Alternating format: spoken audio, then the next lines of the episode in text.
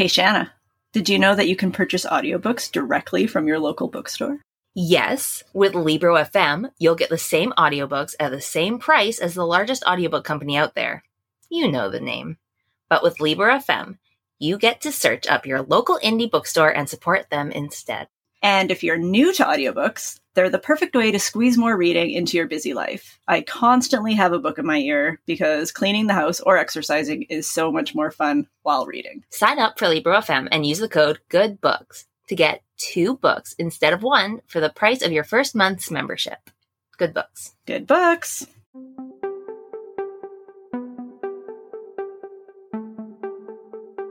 Hello, everyone, and welcome to the Best Book Club podcast. I'm Shanna.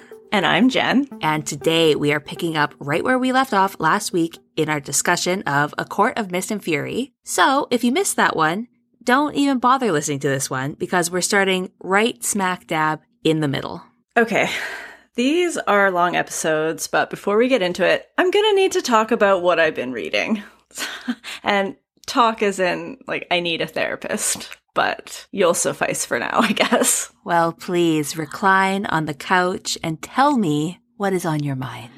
Well, I mean, I guess really part of the problem is that I can't actually tell you anything about this book because you'll be too upset. So, oh no, I'll I'll I'll say a little bit. But if anyone out there has read The Push by Ashley Audrain, please give me a call and talk to me and help me. Oh, that good, hey? Oh my gosh. It, yeah. The only thing I think I've said to you is that it's a horrific accident that you can't look away from. And I keep picking up my phone to tell you things or to like vent about it. And then I just put it down because I'm like, this mean. You can tell me. Okay, okay, okay. No, I can't. I just won't forgive you. It's- yeah. Okay, well, this is her debut novel. It was just released in, I think, January this year. So super, super new. Just, I just want to put a warning out there. If anyone needs a good time, it is not in this book. It's got amazing reviews. Oh, I don't even I just I don't know. I at first I thought I didn't really like the writing style. I was like, well, I can push past that. And then the content is so upsetting and then you just have to keep going. Mm. You just have to keep going till the end.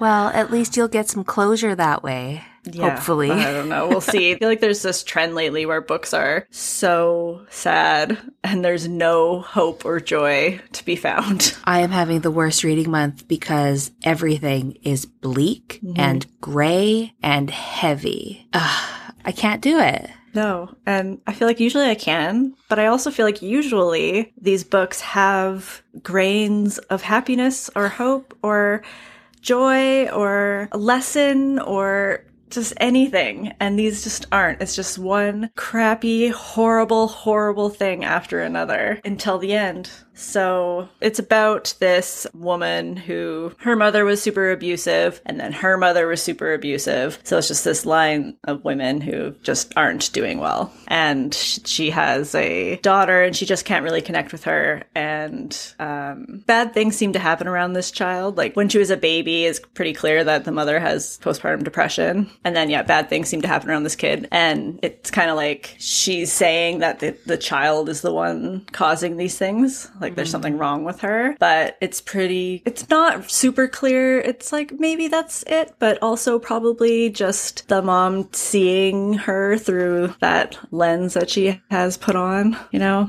And it's just, it's not, it's. So I shouldn't. I should uh, avoid oh, no. it at all costs. This is, this is worse than One Armed Sister. I should just have a whole shelf of books not to read. Yeah, this is worse. So, just yeah, anybody out there, just so you know, I was walking my daughter in a stroller who's about a year old when the scene happened. And if you've read it, you know what I'm talking about. And you know that I should not have been on a walk at that time. So call me and help me out. All right. Thanks. Thanks, listeners. Perfect. Well, you know, I think you should probably make an Instagram post. I will avoid it at all costs. Mm-hmm. And you guys could all go over there and console Jen because it sounds yes. like she needs somebody better at therapy than me. Yes, I need help. On that note, onto the book. Woo! But get rid of all that depressing stuff and get on with the sexiness. It's good to unload first because how will you be able to feel joy if that's still weighing you down? It's true, and I just have to warn people. Although I was also warned, and uh, it just made me want to read it more. Okay, so at the end of the last episode, we left off with Feyre and Amren stealing the Book of Breathings from the Summer Court, and we ended the episode talking about the slow burn of love that was happening between Feyre and Rhys. I think this next part is where the relationship takes a bit of a more serious turn. Yeah, so far it's pretty much just been Feyre trying really hard to suppress the huge lady boner she has for Rhys. It's so huge. It's throbbing.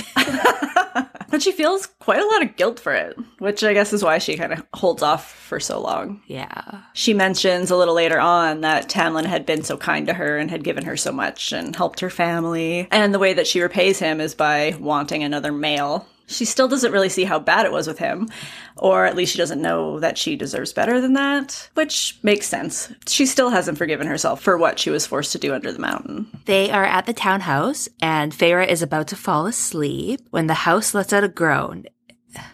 Oh, this is his nightmare, not. Sorry, guys. I had my sexy tone on, but this is not sexy. Not- Just never know with this book, really. No, I mean, is it a horrible nightmare? Something was groaning. I don't know. okay, so, anyways, the house lets out a groan, and darkness is leaking into her room. It's darkness that she recognizes instantly as Rhys's, and she runs to his room. On the way, pain, despair, guilt, and fear just start washing over her.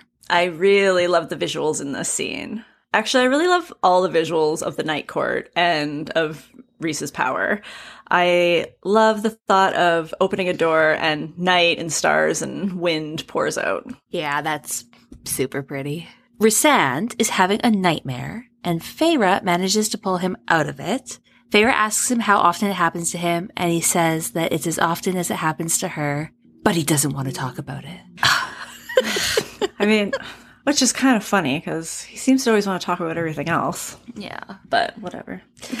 um, this scene isn't super important to the plot, but I just really enjoyed it. It was quite intense as far as nightmares go, and it was good to see Rhys be a little bit more vulnerable, and I especially think that it helped set up for the next part of the book. Yeah, it's very much another example of how Rhys and Tamlin are exact opposites. Okay, you remember that they're looking for the other half of the Book of Breathings. Well, the queens have finally responded to them, but they don't believe them because Rhys is the High Lord of the Night Court, and he pretends to be a supervillain, basically, and they believe him. They want proof that they would be helping the good guys and not the bad guys. Rhys decides to tell them about Velaris, but he won't take them there. He's just going to show them. But to do that, he needs a special orb called the Veritas that has been in Mor's family forever. But they don't want anyone to know what they're planning, so they can't just ask for it. They have to go to the Court of Nightmares and take it. Okay, I have a question. It has been a little while since I've read this book, so maybe it was explained somewhere. But Rhys is the most powerful High Lord. He is the High Lord of the Night Court. He is Daemati. He can control minds. I just feel like he should be able to use those powers for pretty much every problem in this book. I mean, especially if he's going into his own court, Yeah. but he kind of does, doesn't he? I mean, he's not not using them. And he's pretty nice, considering he could just mindfuck everyone into doing whatever he wants. I think maybe it's a case of great power and great responsibility. He's basically Spider-Man, is, is what I'm saying. basically. Mm-hmm. but also, I feel like he could do more. I feel like Rhys is Peter Parker, but he should be able to be Spider Man or even Superman. yeah, my, my superhero analogy isn't, isn't transferring very well, but No, I'll work on it. it's fine. I just, I just think that he should be able. There's just so many times in this book that I'm like, couldn't he have just made them do it? Yeah, he pro- yeah, he probably could have. and then instead of like, like even stealing the book of breathings, couldn't he have just got it? like, Probably, but I I'm wondering if the mind control thing is a little rapey. Yeah, they do talk about that, that he, it makes him uncomfortable. Yeah. And since he's secretly a good guy. Yeah. And he did like Tarquin in the Summer Court. And yeah, Tarquin was great. Yeah. I also like Tarquin. I'm sure there's other parts in this book that I'm also thinking of where there's not good guys. And he probably could have exploded their brains. yeah. Yeah. I don't know. Anyways, doesn't really matter. We'll just throw that on the potential plot holes list. Yeah, there's get explained later. I mean, there's plenty. I'm, I'm totally fine with everything in this book, but I have questions sometimes. Yeah. Anyways, here is one point where Rhys doesn't really want to take Feyre with him. The mask oh, yes, I know what's coming. Okay. the mask that he has to wear as High Lord of the Night Court isn't one that he wants Feyre to see him wearing because she only just recently started looking at him like he wasn't a monster. And also, he can't stomach the thought of anything she sees putting her right back under the mountain. Not only does he not want her to see him like that, he doesn't want to trigger her pain. Regardless, Feyre wants to help wherever she can, and with Rhys, she isn't scared. so off to the city of nightmares they go. Ugh, yep. yep. Uh, yeah, I, yeah, I know it's coming. yeah, I remember messaging you right here. yes, you did. I I love this part. I love the stuff of nightmares. I love this whole scene. Everyone is there waiting for Rhys to come in, and when he does, it's pretty cool. He like was pretty cool. he strolls in. The entirety of his power is fully unleashed. He was so cool. The scene I have playing in my head is so great. It makes me so happy. There's music set to it. It's just, it's so good. Yeah, yeah, that was definitely not the part. I know. We're getting there. That part was very cool. It got a lot hotter after that. Yeah. True. So Feyre is there to continue on with the role that she had played under the mountain, the High Lord's whore. Her words, not ours. She is there to distract the Night Court while Azriel goes off to steal the Veritas, and it is very effective. Keir, Yeah. who is Mor's father, and what's his job? He has an official night job. Night court. yes. He has an official night court job. I don't know. He's very aware that Feyre is supposed to be Tamlin's property, so he's wondering what statement Rhysand is trying to make by bringing her there. Feyre and Rhys sit up on the throne and put on quite a show. wow. the sexual tension in this scene was intense. Those two tease each other and us almost to death. I did love that they Yeah, they were both up there just wearing gray sweatpants. Just oof. Wow. I did love that they still managed to have some sweetness injected in there. Uh, they communicate through their bond, and at one point, she comforts him and says, You are good, you are kind. This mask does not scare me. I see you beneath it. I just love them. yeah. Uh, it was okay. I mean, yes, very sexy. I am not against the sexiness. It's just, didn't you find it a little long? it felt a little like wank material after a while, which was only strange because I'm reading a fantasy novel and not an erotic novel. I don't know. Maybe I'm the prude here. It just felt like a little bit much. Uh, this will not be the last time I say that, though. I remember you saying that, and I'm also so glad that you get to be the prude for once.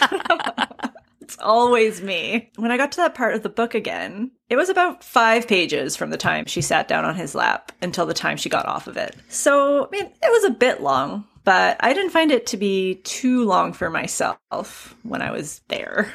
I I would much rather read a book that I'm really enjoying and be surprised by some great erotic parts rather than read a crappy erotic novel that sucks. And from what very little experience I have with erotica, they've all sucked.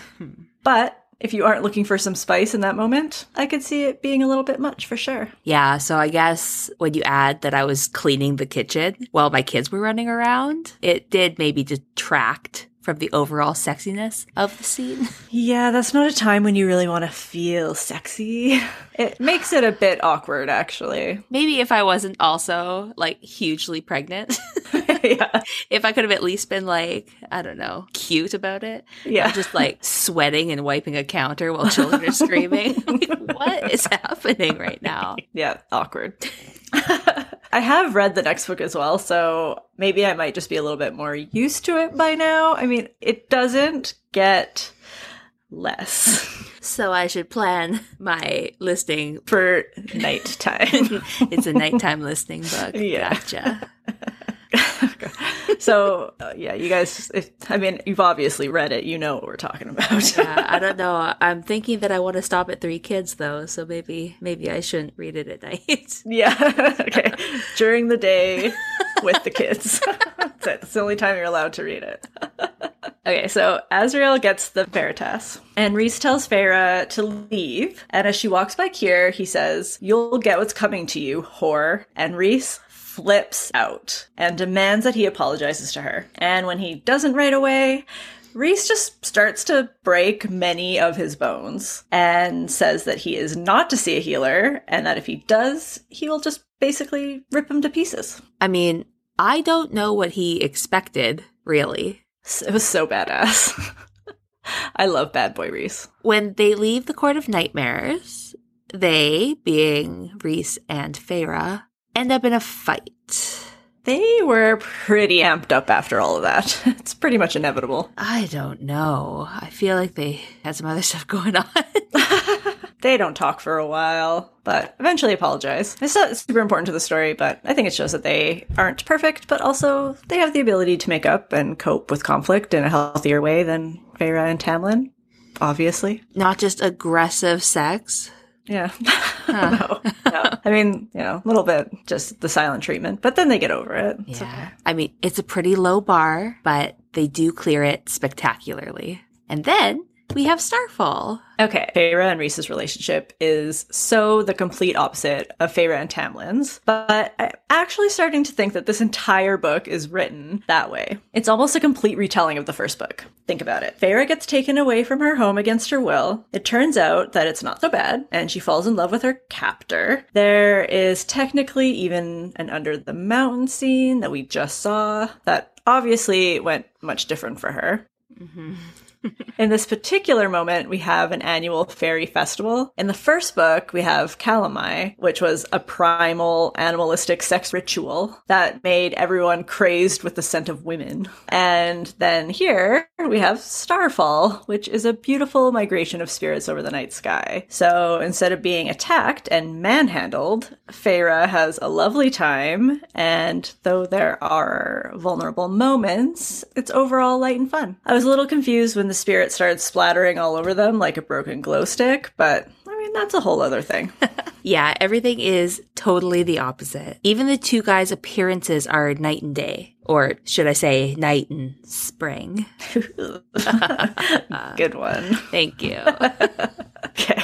So everyone goes off to one of the Illyrian war camps. Why? I don't remember. And I tried reading for the answer, but got none. So who knows?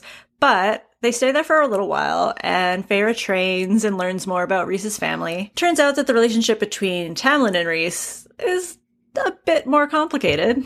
I mean, it had to be. I was so glad to start getting a little bit more background on their beef. Yeah, basically, Rhys and Tamlin were almost friends for a while, but Tamlin's family was threatened by the power of Reese's family, so Tamlin's family brutally killed Rhys's mother and sister, and then Rhys and his father went to the Spring Court and killed Tamlin's whole family. Rhys managed to save Tamlin, though. That only gave Tamlin time to kill Rhys's father. So that is bound to mess them up for sure. Yeah. Yeah, that is one way to end a friendship. Feyre is out in the woods getting ready to train when she's suddenly surrounded by Springcourt sentinels, which include Lucien. Dun dun dun. I was actually so pumped to see Lucien. Obviously, it was bad news, but also, like I said, I want him to have a bigger role in the story, so I was glad he was at least getting some page time. Yeah, he got a tip that she was there and he has come to take her home. She says no, and Lucien tells her about how sorry Tamlin is. Ah, he's always so sorry. How about cry me a river, Tamlin? Yep. Feyre knows that if Lucien touches her, he'll be able to winnow her away. And just as he lunges for her, though, she is gone. She manages to winnow away from him for the first time. She tells him not to look for her ever again. She'll never go back. But Lucien is convinced that Rhys has done something to Feyre to make her this way. And then Feyre uses the shape shifting power that she got from Tamlin, and she sprouts Illyrian wings from her back, which is enough to get Lucien and the others to back off and leave her be. So then they fly away and stay at an inn. Why? Again, I don't really know. Considering what happens next, we can only assume that an inn is an okay place to start doing it. Ah, yes. I call this part of the book just the tip. Okay, well, it's probably more so that they can get dry and warm and have food because apparently it was raining and whatever. They were hungry. Yeah. the doing it is just a bonus. If you haven't guessed, this is where they finally get together. Well, kind of. They start making out, and Rhys keeps asking her what she wants. Obviously, he wants her to say that she wants him, but she lies and says that she just wants some fun and a distraction, which breaks Rhys's heart, but he still goes along with it anyways. Here's something that doesn't happen very often in any kind of storytelling. Rhys gives Feyre immense pleasure and then says, Nah, I don't need anything. Maybe next time. And then they go to sleep. Mm-hmm. this just doesn't really happen that often ever. But No, no, You know. not particularly. no. If you are looking for the steamy stuff, I highly recommend Feyre and Rhys's steam instead of that Tamlin guy. yes, co-signed. As they are flying back to the camp, they are attacked by Hybern soldiers. Okay, now I remember. Earlier, they were also attacked by someone shooting ash arrows at them, but they managed to get away unharmed. And since then, Rhys hasn't been using his magic, including winnowing, hence why they had to go to the inn, because they couldn't just winnow back. Um, so that's so he can't be traced. So got it. When Lucien appeared the day before, Rhys used some magic to hide his wings, and that allowed him to be tracked. So now he's being a- attacked, yes. Yes, yes, yes, yes. He is flying with Feyre in his arms when he's hit with ash arrows right through the wings. The ash is sucking his power. He can't do anything, so they're falling. Feyre manages to put a shield around herself, but Rhys is lost and she can't find him. She finds a cave where the attackers are hiding and she kicks their asses. Literally, it's blood sprayed, winnow strike, widow strike. Ah, it was so good. So good. Once they're all dead, she finds Rhys and he's not doing well. He is riddled with arrows and even worse, the arrows were poisoned and he's like chained up in super chains. No, yeah. I loved full bloodlust Feyre though. I want more of her, please. Me too. Like, winnow strike, winnow strike, Ugh, blood so spraying, heads rolling. Mhm. Ugh, like, the more heads rolling, the better, I'd say. I loved it. So good. So Feyre's removing the arrows, and to distract him from the pain, she tells him a story about how she used to paint flowers and plants for Elain, flames for Nesta, and then Rhys asked what she painted for herself, and she said, the night sky. Ah. I know that I said before that I don't enjoy the fact that Feyre paints, and luckily she's too depressed to do much painting talk in this book, but I love this. She didn't have any reason to paint the night sky, but she thinks that maybe a part of her knew what she was waiting for. I love it. I think part of what entertains me about Feyre painting is I kind of imagine that she's a really bad painter. I know. That's what annoys me the most. I know some really bad painters, and I just know what it looks like. right? I'm thinking like first year high school art class, yeah. not like professional. I'm actually good at painting. Mm-hmm. So, But you think you're good at painting, so you paint all the time. you're trying to get Which- good, right? yeah. Yeah. No. No. So I imagine her flowers being like what I would paint. Yeah. it's not good. no. I mean, yours would be better than mine, so. Well, I don't know. I'll go to your house. You go to mine. Okay. oh my god. paint little flowers everywhere. But yeah, it is so sweet.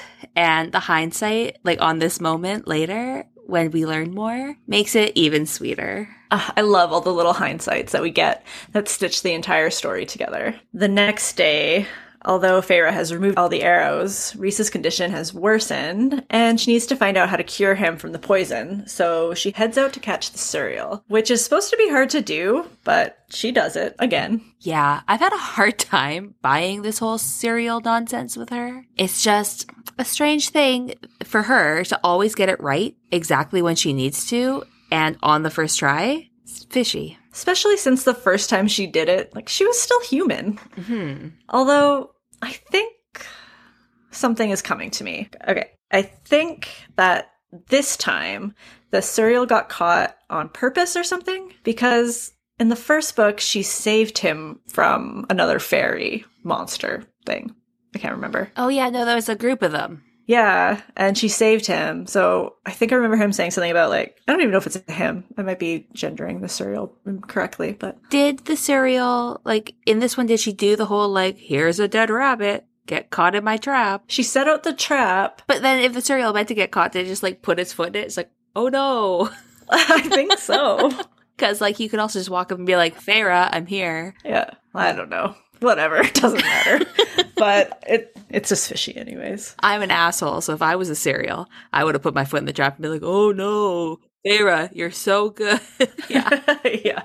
Maybe like it would just be bad for his I reputation don't know, his reputation that he just let her. just gets caught. I don't know. I don't know which is worse. right? Whatever. I'm pretty sure something was explained about it. Don't remember exactly. Doesn't matter. Um, but I do think that the Suriel makes everything just a little too easy. I mean, I love the Suriel, and I say that because I read the next book, which matters. Because else, why would I love this Suriel? Sorry, never mind. I know the spoiler. Yeah, The only spoiler I spoiled myself on. But I don't know why I give a crap yet, so I'm not that spoiled. Okay, we're good, Kind of seems a little dumb to me, right? but I feel a little dumb saying I love the Suriel. I don't even I don't even really remember. It's okay. um and yeah, I love this book, but it's one thing that I'm a little like, I don't know, something about. It's that information dump thing that I'm always complaining about. Like, need to know some information? Don't worry. We have a creepy being who will tell you everything you need to know. And if Feyre was so good at catching it, maybe she should have asked it way more stuff. I don't know. It's fine, but also easy. yeah. But, anyways. the Suriel tells her that to save Rhys, he must drink her blood because it contains the healing power taken from the High Lord of the Dawn Court. Then, the Suriel also lets it slip that Rhys and Feyre are mates. Dun dun dun. What? Want to hear something surprising? Yes. I had no idea that this was coming. oh my god. When I look back, I mean, it was obvious, but I was completely shocked. And then I was stoked. I also didn't see this one coming. What? I know, but I also get such ick vibes from the term mate. Uh, yeah. So maybe I was just ignoring it. Something about the way she uses male and female and mate in these stories is, ugh, don't yucky feeling to me. Yeah, no, me too. I feel the same way. Looking back throughout the book at the few times where mates were mentioned, I definitely glossed over it. Like, I think they talk about Rhys's mother and father being mates, and Feyre was waiting for her mating bond to snap into place with Tamlin, but it didn't. Uh, I didn't really pay attention to these parts because, yeah, mate. Ew. also, not so much in this book, but definitely the next one, my mate almost replaces Rhys's name, which gets to be really annoying. I think too, because in this book they talk about how in like the war camps and stuff, the Illyrian camps, they like almost cage the women. Mhm. And then when you add terms like mate and turn them into just female, it, uh, it's so gross. Yeah, no. But I'm sure it's an othering kind of thing because they aren't human. I don't know. I'm pretty sure I said something about it in the last book too, but I still don't like it. Yeah, that makes sense. The only reason I can forgive it is because they aren't human. In a human story, it would be really, really gross. It would be enough for me to put the book down. Yeah, Yeah. Feyre, though, is not super forgiving. She is pissed because the Suriel also let her know that Rhys has known about it for quite a while. So, after giving Rhys her blood, she makes him talk, and it turns out that not only did he suspect it for quite a while, but knew for sure when Amarantha killed her, and that's when he felt the bond snap into place when they were all released from under the mountain in the first book which was six months before. Shouldn't she have felt something too? You would think so. Right? But maybe she was too busy Being so mad. Oh, and dead. dead. Yeah. I don't know. I don't know how that works, but that could be a, a hole. Yeah. It does yeah, seem yeah, like yeah. they should both be aware, but Yeah. you know what? Point is, knowing Feyre, she was so mad about it. Yeah. And I don't know. Okay, feel your feelings, Feyre. But freaking out isn't going to change it, I guess, since it's like a magic involuntary thing. So it's not like Rhys chose it either. I mean, he maybe could have mentioned it. um, why didn't he? Because she would freak out, maybe? Because he was her captor. Oh, yeah, there's that I could also, like, really. Or maybe it's the weird sex frenzy. Uh, that could have been it too. well, yeah, that does get in the way. Yes. You need to have like the right time. You need a week off work if you're going to have a weird sex frenzy. Like yeah. he was just waiting. Yeah, he didn't have time for it right then. I get it. I get it. Yeah, it was a little bit much to be honest. I don't know. From my perspective, I saw it as Rhys wanting her to have the choice to be with him and not have it be something that's forced on her. And I thought that was pretty nice. But also, it would be good to be told really important information about yourself. I can see both sides, but I mean, really, I'm on Rhys's side. I guess I would be a little bit mad if somebody was like, "Oh no, I am your soulmate." I'd be like, "What? We've just been like hanging out. Why didn't anyone tell me?" yeah, whatever, I guess. But I was happy about it. I was happy. I was mad at Feyre, though. Happy, whatever. yes. so grumpy Feyre decides she needs some time away to be mad at everyone. And luckily, the gang has a winter ski cabin that she can just go to. So lucky. I on I thought this was so funny. Like maybe it was just the way I was imagining it, but I totally imagined a remote ski cabin where the group of them would like laugh and be wearing 80s style ski gear and laughing all cheesy around a fireplace, like cans of beer. it's like the juicy fruit commercial from when I was a Yes. kid. It was so human and it didn't fit in with the rest of the story at all, but I kind of love it. right. I I feel like that it was almost exactly how they described it too. Yeah. Like, it could be wrong, but I definitely saw that. Like everything was wood, right? Yeah. Yeah. Why are all of these walls paneled? I don't know.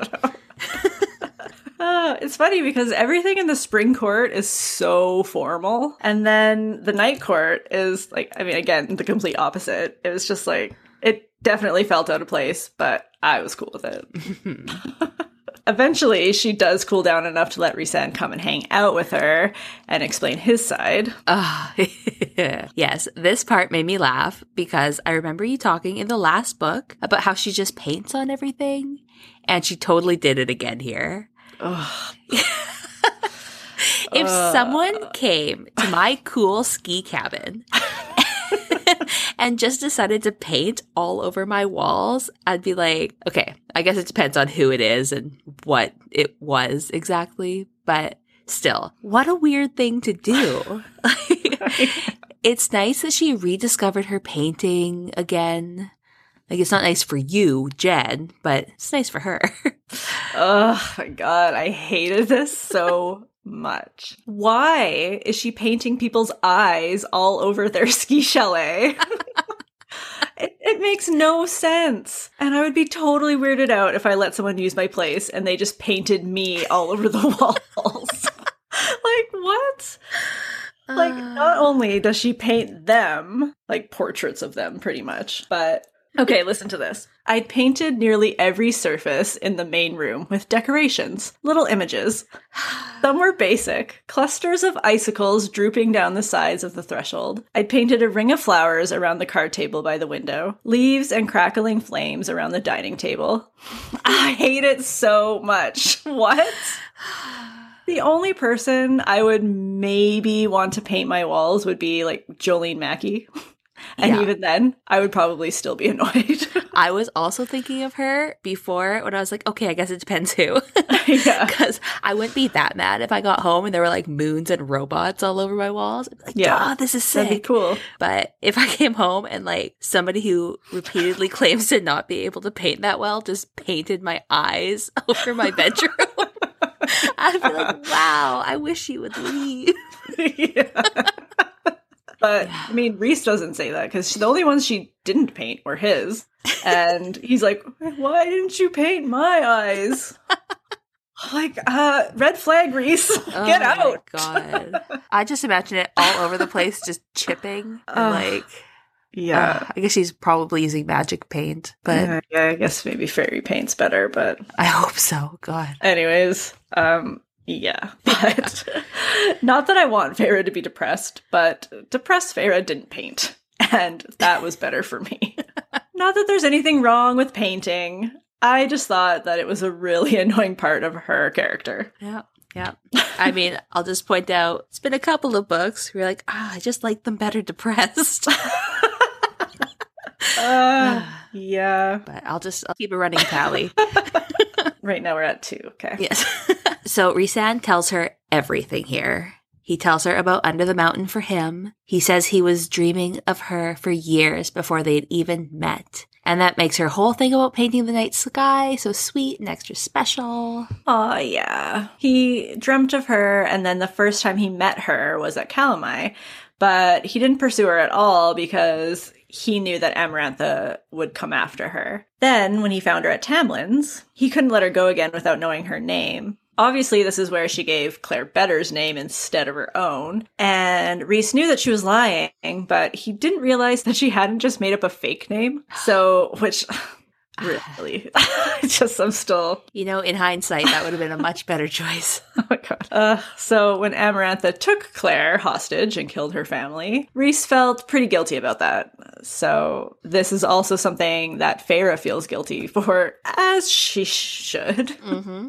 But Rhys tells her that he went into Clare's mind and made sure that she didn't feel anything that was done to her. So at least there's that. Yeah, that was nice of him. But a weird amount of this book feels like it's just undoing stuff from the first book. Like, don't get me wrong, I still like it. It just a lot of it feels like a redo. Yeah, I can see what you mean. This book spends a lot of time in the first book, but that's one of the things I actually liked about it. The first book felt, I don't know, like really limited in perspective, I think, because we spent so much time in the spring court and because Rhys was putting on a show. I liked having everything explained and wrapped up in this one. But I mean, that's just what I prefer as a reader. Also, remember when you said that Rhys was extra gross to her under the mountain and it didn't seem necessary if he was actually a good guy? Mm-hmm. Well, it turns out that he did it all so that Amarantha wouldn't suspect who Feyre was to him. He kept her as his slave so Amarantha wouldn't have her, but he was supposed to be a total jerk, so he couldn't just be nice to her. And he gave her the fairy wine so that she at least wouldn't remember any of it. It's still gross, but it was the best he could do to protect her. I guess. I just, I still thought it was weird that he took her out of her cell at all. I don't know.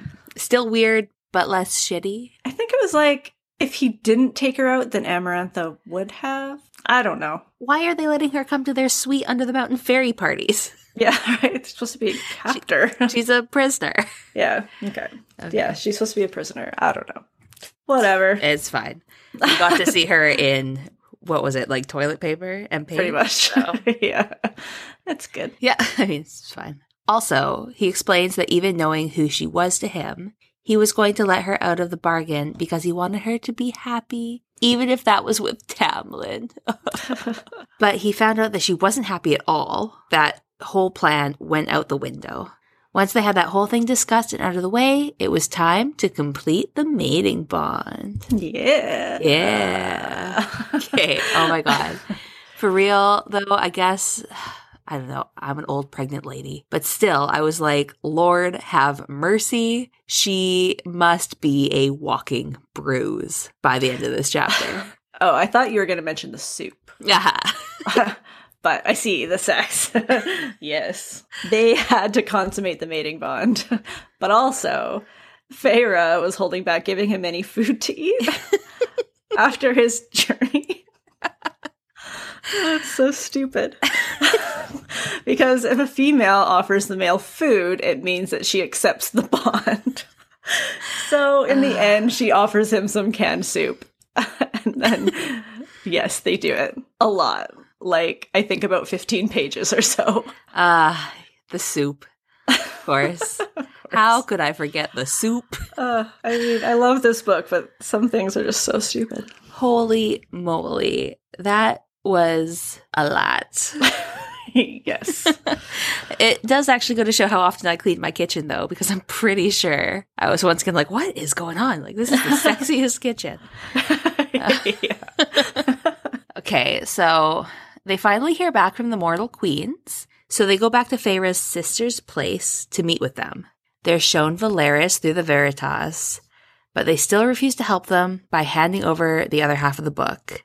This is a pretty huge bummer for everyone until they realize that one of the mortal queens doesn't totally suck and left them the book secretly. Yeah, it was the Golden Queen, which doesn't really matter until it does. You'll see. All my hindsight makes this scene suck so hard. Yeah, I know. Like, those queens are the worst. The fact that they care so little about the people of their lands is so gross and sad. Right. I was glad that they were queens instead of kings, but why did they have to suck so much? Luckily, one of them didn't totally suck, but it doesn't really work out in her favor in the end. This was another point where I thought it was a little too easy. Like, no, you can't have the book. Wink, wink. yeah. And then one of them just leaves it in a box under their chair. Okay. cool. I don't know. I'm pretty sure I've been out for dinner with like you or staff or whatever and been like, hey, you left your purse. Right? None of the queens. Uh, oh, it just happened to have that thing in it that you were begging me for, and I said no. Yeah, I don't know. Yeah, they were not okay. looking out for each other. No. so Amren has been translating the book because luckily they are written in her secret creature language that only she knows. And she gets right down to business when she gets the second half. Convenient. Quite. It's funny. I do actually really like this book. I know. I love this book. I love it. But yeah, it's there's definitely some There's a couple silly there's, parts. there's some stuff, you know. It's fine. I'm totally fine with it. It makes it enjoyable to read. Yeah, it's fun. Unfortunately, not long later, while Rhys is away, somewhere, I don't know where, Hybern uses the cauldron to knock out the wards set to protect Velaris and invades. No. I was so bummed. Me too. Like, I actually stopped what I was doing and was like, what? When this started happening. Because even though, like, I knew that showing the Velaris had to come back and bite them somehow, I didn't see it coming so fast. I know. It it felt like it happened super fast, which I guess makes sense, but it was pretty upsetting. I loved though how when it became clear what was happening, Cassian immediately tells Feyre to go back to the townhouse, and her response was, "I most certainly would not go." I laughed at her. But then things stopped being funny pretty fast. Yeah, it felt like we were just chilling, and then all of a sudden, they were killing. Yeah. It's like, what is happening? Okay, the attackers are horrible winged creatures who have armor made of special blue stone that breaks and repels magic, so everything they try to throw at them doesn't work. Of course. I call it plot armor, but it was just actual armor. yeah. And then the Golden Queen. Ugh, I was so upset. yeah. Uh, she was impaled on a lamp post, her golden hair cut close to her skull, and her golden eyes plucked out. Ugh, it was pretty gruesome.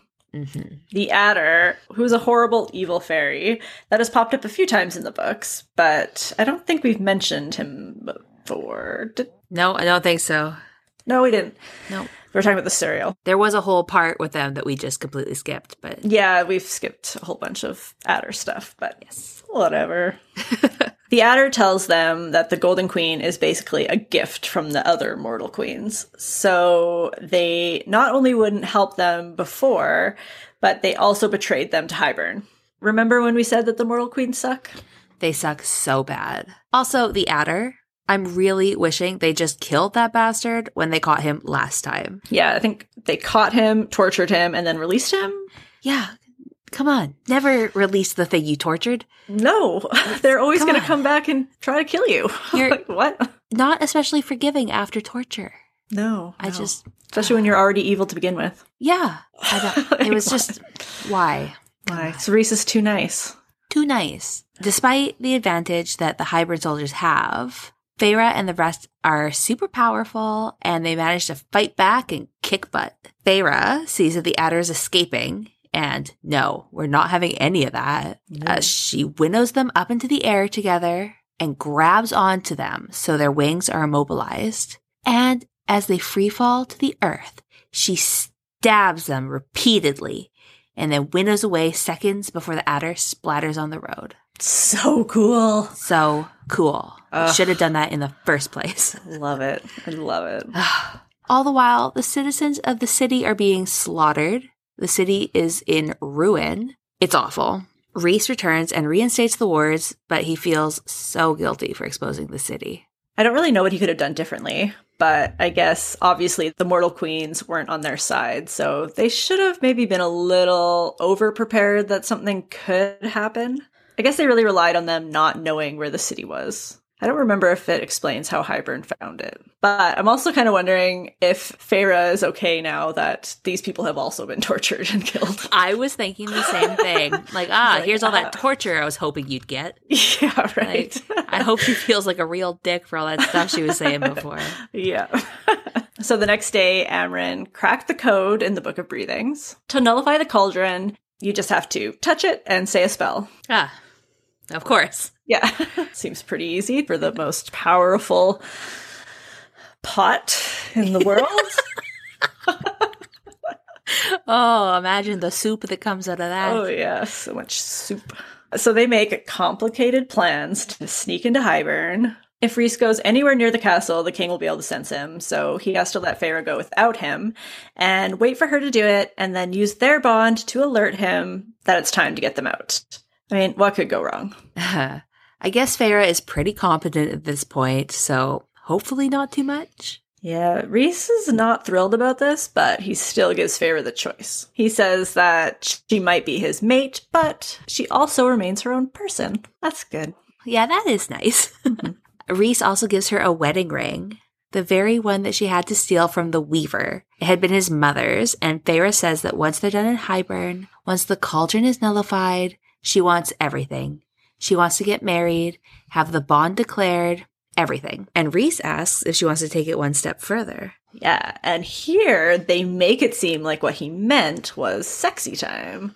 But tricky, tricky. Mm-hmm. That's not what he meant. But we will get to that in a little bit. They're so cute, though. I hope it's more soup. They're about to have a really big pot to put it in. so I think you're on the right track. I'm such a good guesser. So who knows? You are, I know. Amren stays behind to guard the city because although they have strengthened the wards, they cannot risk leaving Velaris unguarded. Smart. But they probably could have used her in Hybern considering how things ended up going. Mm-hmm. Feyre finds the cauldron quite easily. It was just sitting in the dungeon. Suspicious. Too easy. yeah, I said in last week's episode that the cauldron stuff didn't really interest me, but I did really enjoy how they described it. I actually really enjoy the way Sarah J. Maas describes everything. She does an amazing job. But the way that Feyre described the cauldron when she sees it is that it was absence and presence, darkness and whatever the darkness had come from. It had a throbbing heartbeat. Mm, so that's cool. But then she kind of ruins it by saying it's the size of a bathtub. but I mean, whatever. I guess she was just covering her butt for when people ask questions about what happens next. Yeah, I guess so. It's going to need to be about exactly bathtub size. yeah, most cauldrons are much smaller, but I mean, it's a magical cauldron, so mm-hmm. really. She is about to speak the words to nullify it when resurrected Jurian appears, and almost instantly so does Rhys. His plan is to winnow Feyre and the cauldron away, but Jurian reveals that their powers will not work here. They made sure of that. It was a trap, hence the cauldron just sitting out in the yard, pretty much. yeah. Then the king of Hybern appears, and Jurian shoots Azriel with an ash arrow. They all must go with him, or Azriel will die. When they get to the throne room, Hybern says, Now that I've upheld my end of the bargain, I expect you to uphold yours. And who steps out of the shadows? But Tamlin and Lucien. I hate him. Ugh, man, I almost forgot that they existed. It was so much better. Ugh, like Tamlin, get the hint. Feyre doesn't want to be with you anymore. okay, I guess he probably believes that she is being held captive by someone who controls minds. But still. Sure, but also he has obviously done zero reflections on his own actions. Literally zero. He's still convinced that everyone else is the problem here. Tamlin has made a deal that if Hybern hands Feyre over to him and breaks her bargain with Rhys, he will let Hybern's army enter Prythian through his territory. And use Ugh. it as a base to take down the wall between Prythian and the mortal lands. Does he think this is going to impress Feyre? like, just her family lives in the Mortal Lands, but Yeah. you know, that's fine. No big deal. Ugh, even here, Tamlin is the worst. The worst. Besides selling them out, he summons Feyre to him like a dog, tells her that he's taking her home, and then we find out that he also promised that she would work for Hybern once they got there. like, at every other Tamlin sucks moment, there has usually been another side. Like, he loves her, he's happy to see her, he wants to protect her, whatever. Still shitty, but not really black and white. Like, he just sucked here 100%. Mm-hmm. Oh, and don't forget that he also promised that they could just kill Rhys and his friends after.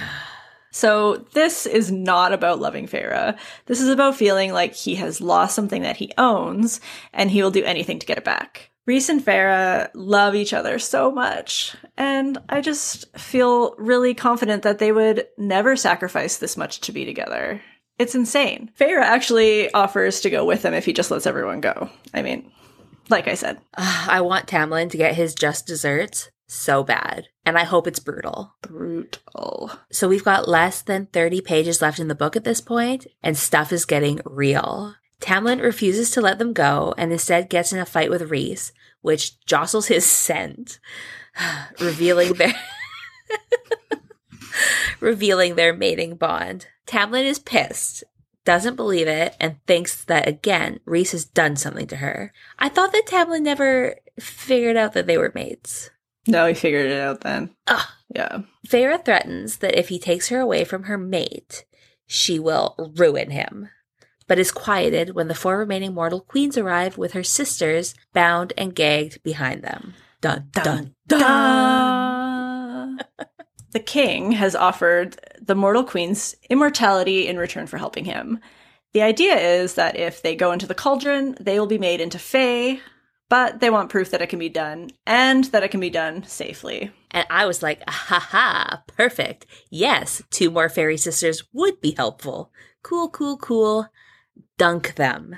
Like, I was ready for it. yeah. It seems as though Tamlin didn't know that this was part of the deal. He didn't know that Hybern promised Ianthe a world free of High Lords, one where the High Priestesses would be free to rule instead. All she had to do was sell out Feyre's family. Okay, it, this is another thing that I'm like, but if he promised one where the high priestesses would be free to rule, why would they be ransacking temples and killing them? I guess Ianthe didn't get that memo. She did not. No, I Hybern. Oh. He's not a trustworthy dude. This is true. All right, I'll allow it.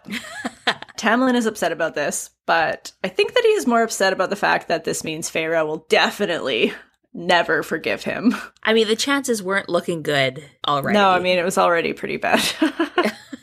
yeah, he's more upset about that than the fact that his actions have led to innocent human beings being abducted and threatened. and you know that tracks because He's the worst. Then, for some reason, Hybern says, brace yourself. and then he explodes with power. Okay, Tamlin. Like, I, this again, I tried to read and figure out why he did this, but he just, he just decided to do it. Anyways, Cassian instinctively opens his wings to protect Azriel, who is still very hurt. And in doing so, the king's power shreds his wings. Everyone is begging him not to touch the sisters, even Lucien. Hmm, interesting.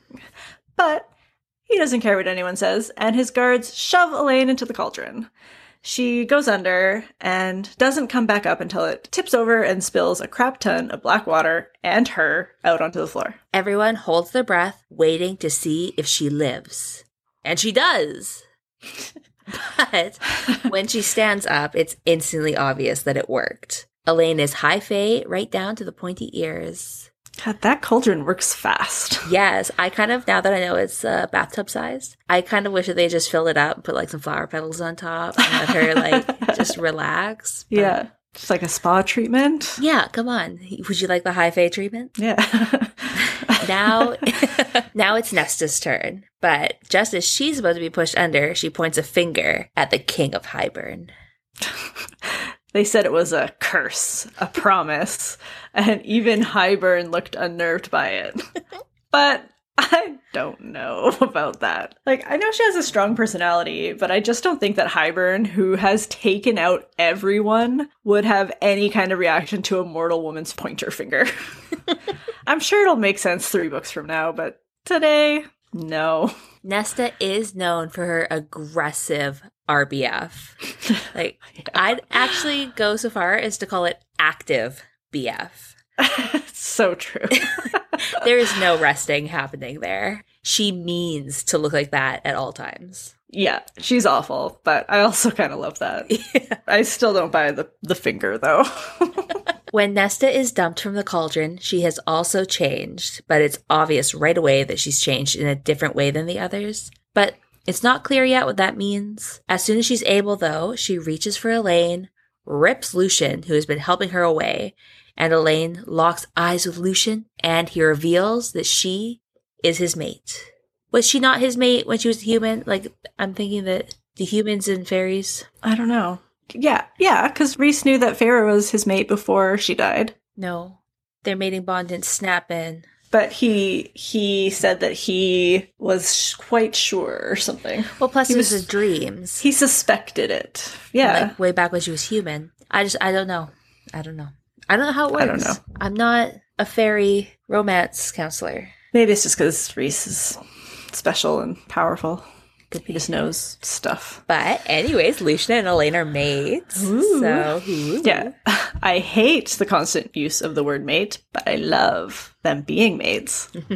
I was so happy. I don't know why, but I was, and I loved it. It's pretty obvious too that the same thing is happening to Cassian and Nesta at this point, but Nesta's a bit more stubborn, so I think there will turn out to be a little bit more to it. I don't know. We shall see. Yes, I also liked this. Mostly because it means we should be getting a better version of Lucien's character in the future. hmm Rhys is about to make a different bargain with Hybern, but Feyre can't bear it, so she pretends that the spell that's been put over her is broken and she comes to, not knowing where she is, and she yells at Rhys about what he did to her.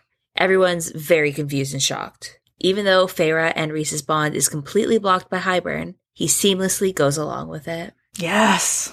She then begs Hybern to break their bond, their bargain, their mating bond completely. Wait, no. She says he made her do it, made her swear. She asks Tamlin to take her home and let them go. She's done with all the killing. All the while, she's hurtling, Get my sisters out at their bond, hoping that it somehow gets through. And then Hybern does it. He snaps their bond, which is incredibly painful in every way imaginable. Everyone who matters understands what Feyre did and why. Mor grabs her sisters and winnows away, and Rhys grabs Cassian and Azriel and does the same. The next chapter we get from Rhys's perspective. He arrives back at the townhouse with Azriel and Cassian, and Amren is like, What? Mor takes the sisters somewhere safe. Rhys explains what Feyre did and that they now have a spy to report back on everything that Hybern and Tamlin are up to. He also reveals that the night before, they swore her in as High Lady of the Night Court. Yes. Also, no. but also, yes. Yes. so cool. Because one thing we haven't mentioned, Tamlin always said that there was no such thing as high ladies. Rhys was like, "Ah, yeah, there totally can be. He's a lying sack of crap. Or Rhys was just like, I'm the most powerful High Lord in the world. I can have whatever the hell I That's want. true. That's true. You guys are all kings. Like, you can have. Ugh, Tamlin wasn't with the times, remember? Oh, that's true. That's true. He is very dated. So they have like a secret bond still, right? Hmm. Does she have a tattoo? So her the bargain tattoo disappeared. But they didn't look at her other hand that now has a new tattoo for being High Lady. So she's going to be weird robe and glove lady at all Yes. times in the next book. Yeah. I hope she doesn't eat a poison apple and fall asleep. I Oh, hope nobody looks at her hands. she might. She just might. yeah, so uh, Hybern broke the bargain, but not the, bond. Oh, So, not the mating bond, not the High Lady thing. So, sucker. so, that is it. that's the whole book. That's the whole book. We end the book with Feyre being all sweet with Tamlin in the spring court, but we know that she is going to take them down from the inside. And I cannot wait for that to happen. I hope her and Lucien team up and stab Yeah. Tamlin all the way in the back. So much stabbing. Although now it sounds like she's going to do a lot of sleeping. So I don't Yeah. know. I can finally start this one now that we're done this. Yes. Ah, yeah. Okay.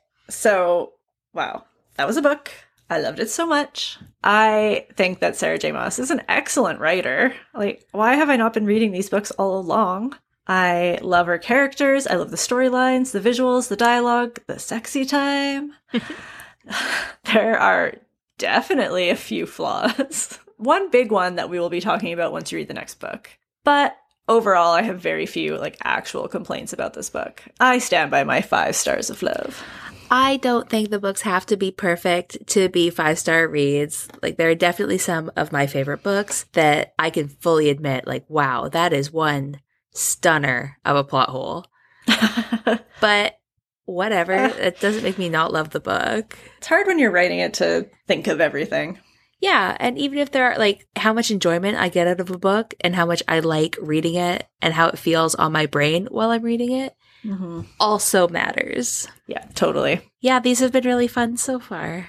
Good. I'm so excited for you to read the next one because I've just been I've been waiting to start a court of frost and starlight, but I just don't want to like I don't want to keep being one ahead of you, so I'm, I'm holding off. But I just want it in my ears. Then the next one, you could always be like, ah, you so dumb. You don't know. Uh, this is true. Maybe maybe we should stay on the same role that we've been on. You know? Plus, that means you get to read the next one. Yeah. Plus, I like knowing more than you. You know? I like you knowing more than me too. it works. One of us has to know something. okay. All right, guys. So next week is book club. We are reading A Thousand Ships by Natalie Haynes, and we have started a discussion on our Instagram, and it's going on right now, and will continue all week. So head over there and chat with us. You can find us everywhere at best underscore book club or send us an email at best underscore book club at outlook.com to tell us what you thought. Or just tell us anything. We just want to hear from you guys. And if you have an extra 30 seconds and listen on Apple Podcasts, rate and review this podcast so that other book lovers can find us. Otherwise, we'll see you next week for book club. See you next week. Bye.